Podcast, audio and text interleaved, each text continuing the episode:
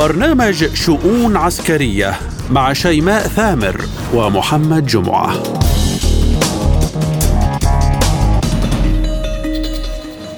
ملفات وشؤون عسكرية جديدة من وكالة سبوتنيك الإخبارية بموسكو. نتناوب على تقديمها أنا شيماء ثامر. وأنا محمد جمعة ونستهلها بالعناوين. الناتو يناقش تزويد أوكرانيا بأسلحة ثقيلة وألمانيا تضع شروطا لدخول دبابات الأطلس إلى كيف فهل بات التحالف العسكري الأوروبي يلوح في الأفق؟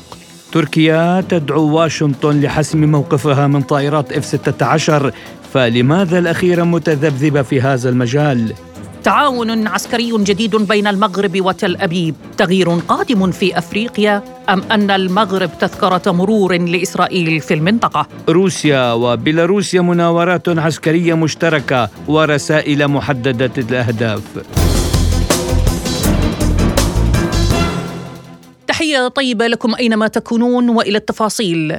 أكد الأمين العام لحلف شمال الأطلسي ينس ستولغنبيرغ أن دولا غربية سترسل لأوكرانيا شحنات جديدة من الأسلحة الثقيلة.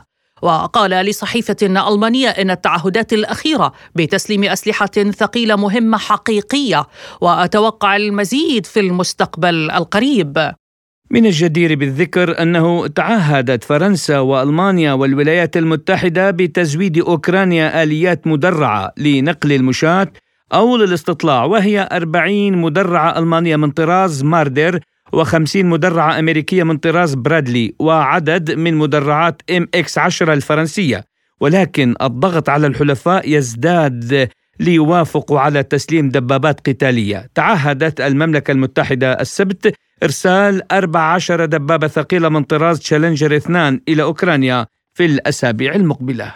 دانيال بومر رئيس تحرير صحيفة دي فيليت الألمانية توقع أن تخضع ألمانيا لضغوط حلفائها الأوروبيين والأمريكيين وتقبل بتزويد أوكرانيا بدبابات ليوبارد اثنان. وقال أن أوروبا تتجه لتجهيز كيف بأنواع الأسلحة التي تسمح لها بالبدء بهجوم مضاد للقوات الروسية إلا أن ألمانيا اشترطت أن يكون هناك تحالف عسكري غربي وتكون هي جزء منه لتزود أوكرانيا بهذه الدبابات. مع هذا الإصرار الغربي على الإمدادات العسكرية ومع زيادة الصراخ فهل بات التحالف العسكري الغربي ضد روسيا يلوح بالأفق وكيف سيكون الرد الروسي للحديث عن كل هذا نستقبل معنا من القاهرة الخبير بالعلاقات الدولية والأمريكية بمركز الأهرام للدراسات السياسية والإستراتيجية الدكتور أحمد سيد أحمد مرحبا بكم دكتور معنا وشكرا على قبول الدعوة. أهلا بك. بداية دكتور الناتو يناقش اليوم تزويد كيف بأسلحة ثقيلة. وألمانيا تشترط تشكيل تحالف غربي عسكري لتزود أوكرانيا بدبابات الأطلسي. السؤال هل بات التحالف الغربي العسكري ضد روسيا رسميا؟ في الواقع أن الغرب والناتو وأمريكا كانت تحارب روسيا في الشهور الماضية عبر الحرب بالوكالة وكان من خلال تزويد أوكرانيا بالأسلحة النوعية سرا وعلانيه. لكن الآن إنشاء أو دعوة ألمانيا إلى إنشاء تحالف عسكري غربي لإمداد أوكرانيا. بات أنه هناك الآن حرب رسمية من قبل الناتو تجاه روسيا في في أوكرانيا. والواقع أن إقدام ألمانيا على تزويد أوكرانيا بدبابات ليوبارد المتقدمة هو بيعكس حقيقة أن هناك توجه غربي وتقوده أمريكا وألمانيا والدول في الاتحاد الأوروبي لإطالة أمد الحرب من ناحية لمحاولة قلب موازين القوى العسكرية على ارض الواقع من ناحية ثانية ومحاولة وقف الانتصارات الروسية خاصة بعد الانتصارات في سوليدار وغيرها من الجبهات وأيضا في بخموت وغيرها وبالتالي هي محاولة لإطالة أمد الحرب لإبعاد أي فرص حقيقة للتسوية أو السلام أو التفاوض؟ وبالتالي هذا يدفع زيلينسكي الرئيس الأوكراني إلى الاستقواء والتعنت فيما يتعلق بالوصول لأي تفاوضات أو مفاوضات مع روسيا لإنهاء هذه الحرب؟ وبالتالي الغرب الآن هناك بعد آخر هو أن الغرب الآن يقوم بتجريب الأسلحة الحديثة لديه سواء دبابات شيلينجر البريطانية أو ليوبارد الالمانيه وحلف الناتو أو حتى دبابات أبرامز التي حتى أمريكا تتردد في تزويدها لأن الناتو منذ الحرب العالمية الثانية لم يختبر أو لم تختبر هذه الأسلحة في أرض المعارك وبالتالي بدأت أوكرانيا الآن ساحة لتوظيف واختبار فعالية هذه الأسلحة إضافة إلى الأبعاد السياسية والاستراتيجية في استمرار الضغط على روسيا ولكن في نهاية المطاف هذا التعاون هذا الدعم العسكري اللامحدود من قبل الغرب والتحالف العسكري لن يقلب موازين القوى أو لن يوقف انتصارات روسيا كما أكد الرئيس بوتين أن انتصار روسيا هو حتمي في اوكرانيا. دكتور أحمد يعني موسكو لطالما أكدت أنها لا تواجه نظام أوكرانيا والمرتزقة فقط بل هي أمام تحالف غربي كبير في أوكرانيا اليوم إذا أعلن بشكل رسمي عن هذا التحالف كيف سيكون الرد الروسي برأيك أمام كل هذا التصعيد؟ يعني أنا في اعتقادي أن روسيا آه، سواء كان الرئيس بوتين أو وزير الخارجية لافروف أو وزير الدفاع شويغو أو آه، آه، أو الرئيس السابق ميدفيدييف كلها تحذر حقيقة من هذه الخطوات الغربية وخطوات الناتو في إعلان الحرب على روسيا لأن هذا من ناحية سيقوض الأمن والاستقرار في العالم، من ناحية ثانية أنه أيضا يطيل من أمد المعارك ومن ثم استمرار معاناة المعاناة الاقتصادية والسياسية التي تؤثر سلبا حتى على الشعوب الأوروبية وعلى الشعب الأمريكي، ثم من الناحيه الثالثه أن روسيا بالطبع لم تقف مكتوفة الأيدي أمام هذا آه، التحالف العسكري إذا أعلن بشكل رسمي أو هذا الدعم العسكري الغربي لاوكرانيا لأن روسيا آه، كما أشار الرئيس بوتين لديها أسلحة الآن المصانع الأسلحة الروسية تنتج كل ما تقوم به كل مصانع الأسلحة في العالم مجتمعة هناك أسلحة ذكية متطورة أعلنت عنها روسيا وبالتالي روسيا كقوة عسكرية بالطبع لن تقف مكتوبة الأيدي أمام هذه التحركات أو هذا ما تعتبره عدوان حقيقي واستفزاز للجانب العسكري الروسي وأعتقد أن الأمور في الفترة المقبلة ستسير باتجاه التصعيد وهذا التصعيد نابع بالأساس من توجهات أمريكا والناتو وبالتالي سيكون هناك تداعيات سلبية على الأمن والاستقرار العالمي. طيب دكتور سؤالي الأخير ضمن تخصص حضرتك كخبير بالعلاقات الدولية والإستراتيجية سؤالي لكم هل تعتقد أنه آن الأوان لموسكو أن تحشد حلفائها معها ضد هذا التصعيد الغربي الأوروبي أم أن هناك خيار آخر لروسيا؟ يعني في الواقع أن روسيا لديها خيارات عديدة، يعني الخيار الأول هو روسيا تعتمد على ذاتها، روسيا دولة دولة كبرى في النظام الدولي دولة قوية عسكريا ثاني أكبر قوة عسكرية في العالم بالعكس قد تتفوق على أمريكا في النواحي العسكرية. لديها أيضا قوة سياسية كبيرة وبالتالي روسيا قادرة على مواجهة كل هذه التوجهات وهذه التمدد الغربي وتمدد الناتو. هناك أيضا خيارات فيما يتعلق بتعزيز وتعزيز التعاون مع الشركاء التقليديين لروسيا مثل الصين الهند أيضا في دول إقليمية. ودول اسيويه كل هذا بيؤكد أن أمريكا والغرب هو بيكرس من زيادة حتة الاستقطاب والانقسام في العلاقات الدولية وفي النظام الدولي. وهذا الاستقطاب يعيدنا مرة أخرى إلى أجواء الحرب الباردة التي آه، آه، استمرت بعد الحرب العالمية الثانية. وبالتالي سيهدد سلبا الأمن والاستقرار العالمي في ظل العالم يعاني من صعوبات اقتصادية وتحديات ولا يتحمل اي مثل هذا التصعيد خاصة من جانب الناتو وأمريكا. الخبير بالعلاقات الدولية والأمريكية الدكتور أحمد سيد أحمد كنت معنا ضيفا كريما بشؤون عسكرية. شكرا لكم. شكرا. وإلى تركيا والولايات المتحدة الأمريكية. حثت أنقرة إدارة الرئيس الأمريكي جو بايدن على أن تكون حاسمة بشأن سعيها لبيع طائرات حربية من طراز F-16 لأنقرة وإقناع الكونغرس بالتخلي عن معارضته. لصفقة مجمعة بقيمة 20 مليار دولار. قال وزير الخارجية التركي موليد تشاويش أوغلو للصحفيين في واشنطن أنه أبلغ نظيره الأمريكي أنتوني بلينكين أن تخلي أنقرة عن اعتراضها على انضمام السويد وفنلندا إلى حلف شمال الأطلسي يجب ألا يكون شرطا مسبقا لبيع طائرات F-16 وترغب تركيا في الحصول على 40 مقاتلة F-16 بالإضافة إلى قطع الغيار اللازمة لصيانة الطائرات التي تملكها من هذا الطراز وتحديثها. فيما أكد الرئيس جو بايدن أنه يدعم تسليم هذه المقاتلات لتركيا خلال اجتماع مع نظيره التركي رجب طيب أردوغان. كان ذلك على هامش قمة الناتو في مدريد بيونيو الماضي. للحديث أكثر عن هذا الموضوع نستضيف من أنقرة الخبير بالشأن التركي الدكتور دانيال عبد الفتاح. مرحبا بكم دكتور بشؤون عسكرية وشكرا على تلبية الدعوة. وأبدأ معكم مباشرة دكتور دانيال. صفقة الطائرات F-16 لتركيا هل هي غزل أمريكي لتركيا؟ ولكن برأيك هل هذا الغزل باتجاه ما يجري بسوريا أم عضوية فنلندا والسويد لحلف الناتو أم بالحرب الدائرة في أوكرانيا؟ هلا في الواقع هي كل الأسباب ولكن ليست غزل آه لتركيا. هي في الواقع آه تعلم أن آه تركيا كانت قد اختلفت مع الولايات المتحدة الأمريكية على موضوع شراء الاف 35 ودفعت تركيا مبلغ مليار دولار أيضا من هذا البرنامج. وكانت أيضا الشركات التركية تقدم التصنيع عبر شركة أسيلسان للرادارات والأجهزة أجهزة ونظم المراقبة في هذه الطائرات فعندما منعت تركيا من شراء هذه الطائرات لم تقبل الولايات المتحدة الأمريكية استرداد قيمه المليار دولار المتعلقة في هذه الصفقة. وطبعا كان السبب هو اقدام تركيا على شراء الإس 400 الروسية. فعوقبت تركيا بهذه الطريقة ويعني كان هناك نوع من وضع اليد على المبلغ المتبقي في الصفقة التركية وخسارة الشركة التركية للصناعات العسكرية والإلكترونية سيرسان. فبهذه الطريقة تم, تم تقديم عرض تركي بأن تحصل تركيا بدلا عن الإف 35 على صفقة الإف 16 والموافقة عليها. ولكن حتى الآن ما يزال الموضوع غير مؤكد. يعني وتركيا يعني أنقرة لا تثق بأنها حصلت فعلا على موافقة الكونغرس الأمريكي لقضية عفوا موافقة الكونغرس والبنتاغون لموضوع شراء الاف 16 أيضا.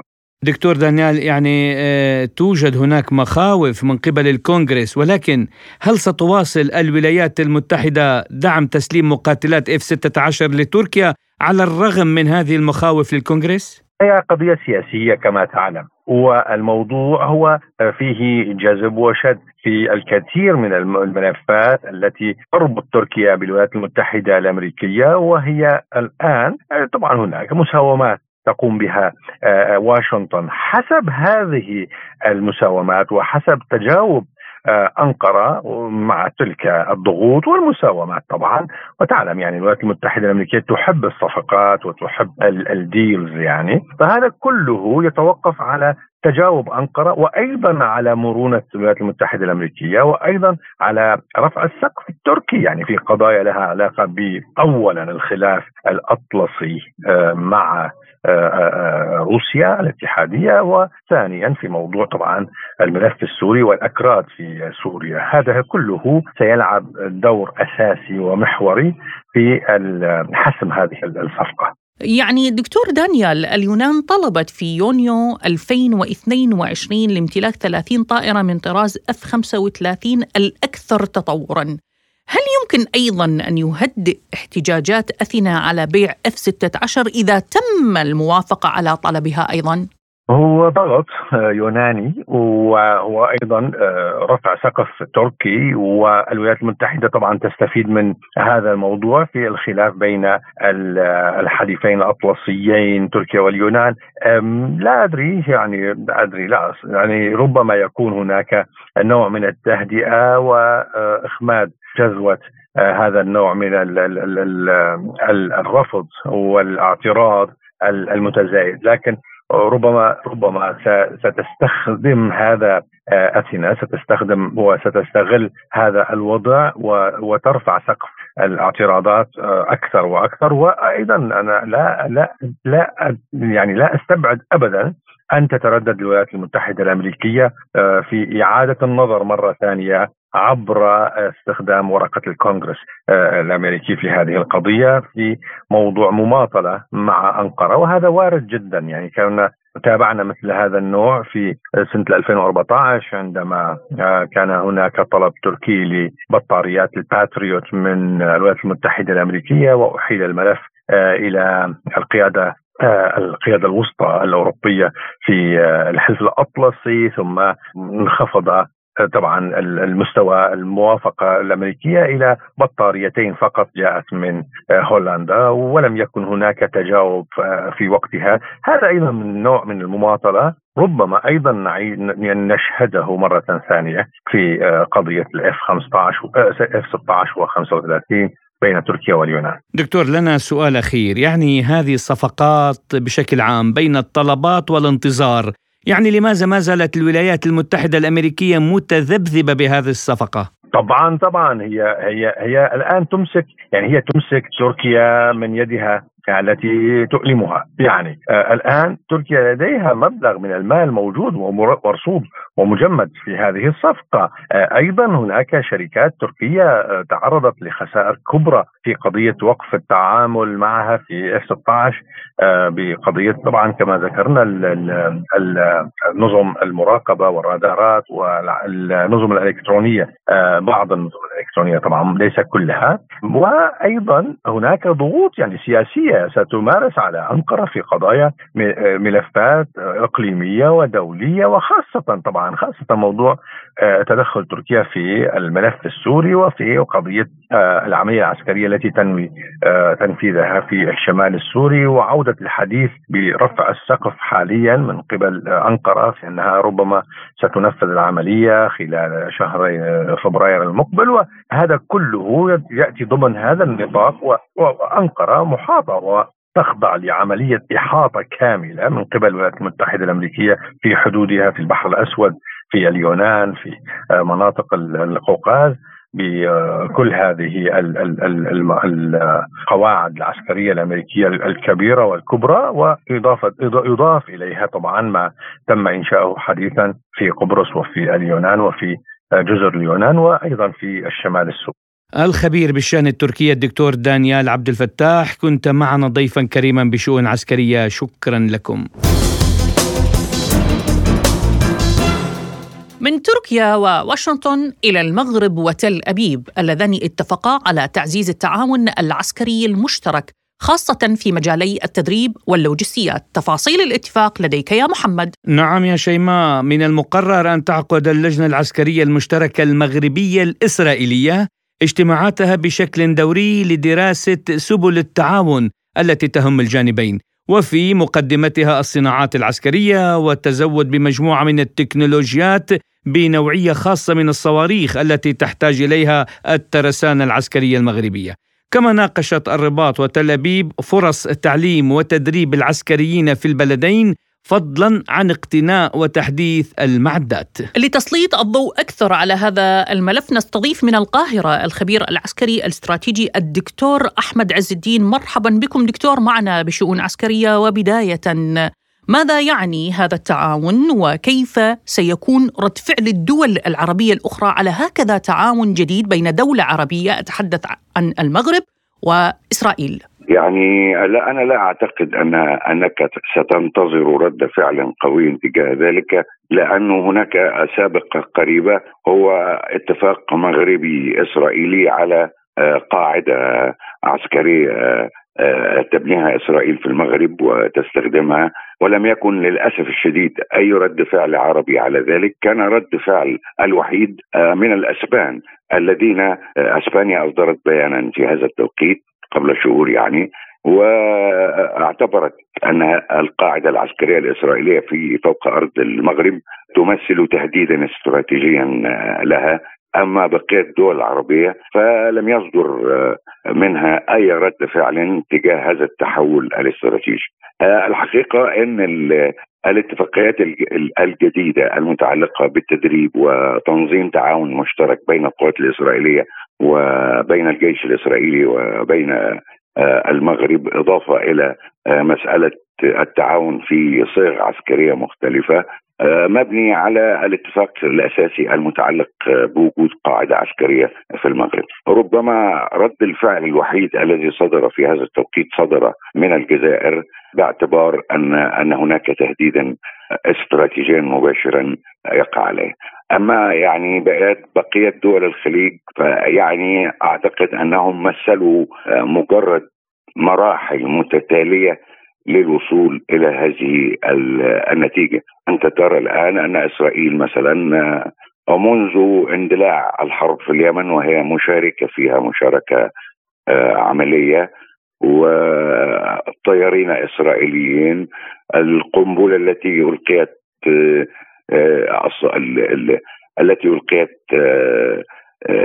سابقا في المغرب من من فئة ثقيلة جدا قامت بها طائرات اف 15 إسرائيلية إلى آخره في الحقيقة أنا أرى أن التطبيع العسكري هو الهدف الأساسي لإسرائيل وليس التطبيع الاقتصادي كما قيل وليس التطبيع السياسي وليس صيغ المصالحة المختلفة. المشكلة فوق ذلك أن هذا يحدث في ظل وجود تحول في تشكيل حكومة إسرائيلية تضم يمينا متطرفا اسرائيليا حتى باعتراف الولايات المتحدة وباعتراف الغرب والدول الأوروبية نفسها.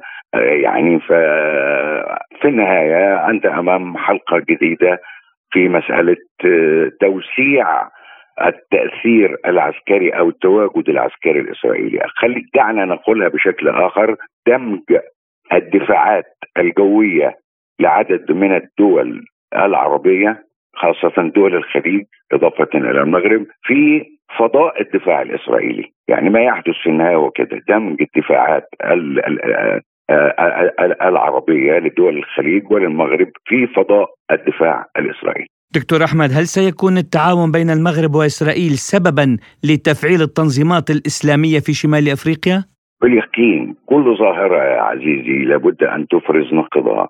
إذا إذا انتقلت إذا إذا تم دمج الدفاعات المغربية فضاء الدفاع المغربي الحقيقة في فضاء الدفاع الإسرائيلي فمن الطبيعي جدا أن هناك أشكال مختلفة من المقاومة يعني تتناقض مع هذا أو تجد أن هذا التوجه يمثل يعني تحديا ايديولوجيا وفكريا لها. من الطبيعي جدا أن أن تنشأ مضادات لهذا التوجه ولهذا يعني أنت لا تستطيع أن أن أن, أن تتجاهل النتائج الجانبية. التي ستترتب على ذلك وفيما أحسب أن التفاعلات الجانبية في أحيان كثيرة يكون تأثيرها أكبر من التفاعل الرئيسي الذي أوجدها. طيب بالإضافة إلى التعاون في مجال الاستخبارات والدفاع الجوي والحرب الإلكترونية دكتور هل هناك جوانب أخرى للتفاعل بين الجانبين؟ شوف عزيزي الصورة النهائية لذلك الذي يتم ترتيبها عمليا منذ فترة بواسطة الولايات المتحدة الأمريكية نفسها وبواسطة القيادة العسكرية المركزية في الإقليم هو العمل على وهذا هو أساس التحول في الحقيقة. ليس التحول السياسي من حيث التطبيع السياسي أو من حيث التطبيع الاقتصادي أو من حيث فتح آفاق لإسرائيل اقتصادية أو سياسية في الإقليم. الشكل الأساسي الذي يتم بناؤه حجرا فوق حجر ومرحلة بعد مرحلة هو دمج دفاع دفاع فضاء الدفاعات في الإقليم في فضاء الدفاع الإسرائيلي. هذا هو الأساس. هذا هو الأساس في الموضوع. منتوجه بعد ذلك خطير للغاية طبعا. دكتور أحمد هناك سؤال لابد من طرحه. يعني في ظل هذا التعاون الواضح بين المغرب وتل أبيب هناك بالقرب من المغرب تونس الجزائر ليبيا مصر يعني هل هناك رد فعل على هذا التقارب مع إسرائيل ولا سيما أن هناك تاريخ غير مشرف مع إسرائيل؟ إذا كانت هناك ترتيبات لنقل فضاء الدفاع في الخليج وفي بعض الدول العربية إلى إسرائيل وقد تم في الفترة الماضية بالفعل بعد تحول في مواجهة بين الحوثيين مثلا سبب دور الإمارات في اليمن وهو دور طبعا ساهم في تدمير اليمن و ومحاوله للاستيلاء على سواحلها مشاركة مع إسرائيل. تم نقل صواريخ دفاع إسرائيلية إلى إلى الإمارات. فزي ما بقول لك وهذا حدث أيضا في في السعودية للأسف الشديد. فمشروع المشروع الأساسي التي ينبغي النظر إليه مش بس مسألة التعاون العسكري أو نقل أسلحة أو التشاور أو وجود اتفاقيات لها طابع جزئي عسكريا. ما يحدث المشروع هو بالضبط كما وصفته لك. هو دمج فضاء الدفاعات في الإقليم في فضاء الدفاع الإسرائيلي. هذه هذه هذه الحقيقة. دعك من كافة أشكال التطبيع الأخرى التي تبدو يعني توضع في الواجهة. لكن ما خلف هذه الواجهة هو نقل فضاء الدفاع في الأقليم إلى فضاء الدفاع الاسرائيلي. الدكتور أحمد عز الدين كنت معنا ضيفا كريما في برنامج شؤون عسكرية شكرا لكم وحياكم الله. وإلى ملفنا الأخير أطلقت روسيا وبيلاروسيا تدريبات عسكرية مشتركة جديدة الاثنين الماضي في رسالة تحذير إلى الغرب وتزامن التحرك مع تصاعد النقاش حول اقتراب حصول أوكرانيا على حزمة جديدة من الأسلحة والمعدات بينها دبابات ألمانية. وكذلك مع الإعلان عن توقيع اتفاق بين الاتحاد الأوروبي وكييف تحصل بموجبه الأخيرة على مساعدات بقيمة 18 مليار يورو. ولم يكن توقيت المناورات الثنائية مفاجئا إذ عززت موسكو ومينسك تحركاتهما المشتركة على الحدود الأوكرانية بشكل واسع خلال الأسابيع الماضية. ومع نشر مظلة دفاع جوية موحدة وترتيب تحركات لقوة مشتركة على طول المنطقة الحدودية بدأ أن الإعلان عن التدريبات الجديدة يشكل إشارة جديدة موجهة إلى الغرب باستعداد البلدين للتحرك العسكري معا في حال ازدياد مخاطر الوضع على الحدود. عن هذه المناورات قال الخبير العسكري العميد هيثم حسون بحوار لشؤون عسكرية.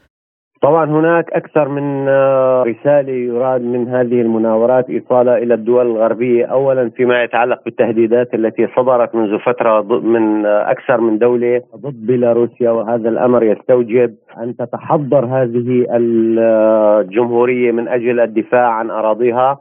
الأمر الآخر هو آه، تبلور التحالف الأطلسي الأوروبي الذي تقود الولايات المتحدة الأمريكية ضد روسيا وضد كل من يقف مع روسيا وبالتالي هذا الأمر أيضا يستدعي آه، من الجانب الروسي تحديدا الذي تربطه علاقة تحالف عسكري وثيقة مع بيلاروسيا آه، أن يستعد لدخول آه، حلفائه معه في هذه الحرب حتى وإن كانت بشكل غير معلن في هذه المرحلة ولكن ضرورة التحضير لدخول بيلاروسيا الحرب. هي هي آه، أحد دواعي هذه التحالفات، الأمر الآخر أن موضوع آه، التهديدات التي اطلق أطلقها بعض قادة أوكرانيا ضد بيلاروسيا من خلال التحذير من هجوم روسي عن طريق الأراضي البيلاروسية. أيضا هذا يستوجب أن يتم آه، تهيئة القوات لاي آه، عمل معادي يمكن أن آه، ينشب من أو أن ينفذ من قبل أوكرانيا باتجاه بيلاروسيا. أيضا موضوع تحضير أو موضوع الاستمرار في في تعزيز الدفاعات الجوية تحديدا والصاروخية التي تمتلكها بيلاروسيا كجزء مهم من منطقة الأمن الجماعي. آه، أو معاهدة الأمن الجماعي والتي يشكل عصبها الأساسي آه، روسيا وبيلاروسيا، لذلك أعتقد أن هذه المناورات تأتي ضمن آه، الاستعداد اولا وضمن التحذير ثانيا للدول الأوروبية من مغبة القيام بعمل معادي بقوام كامل الاتحاد الأوروبي أو حلف الناتو. إلى هنا نصل وإياكم لختام حلقة اليوم من شؤون عسكرية. رافقناكم بها من وراء الميكروفون محدثتكم شيماء ثامر. وأنا محمد جمعة. شكرنا موصول لضيوفنا الكرام بهذه الحلقة. الخبير بالعلاقات الدولية والأمريكية الدكتور أحمد سيد أحمد والخبير بالشأن التركي الدكتور دانيال عبد الفتاح. الخبير العسكري الدكتور أحمد عز الدين والخبير العسكري العميد هيثم حسون. للمزيد مستمعين الكرام يمكنكم زيارة موقعنا الإلكتروني. Arabicsputnik.ie دمتم بأمان الله وحفظه.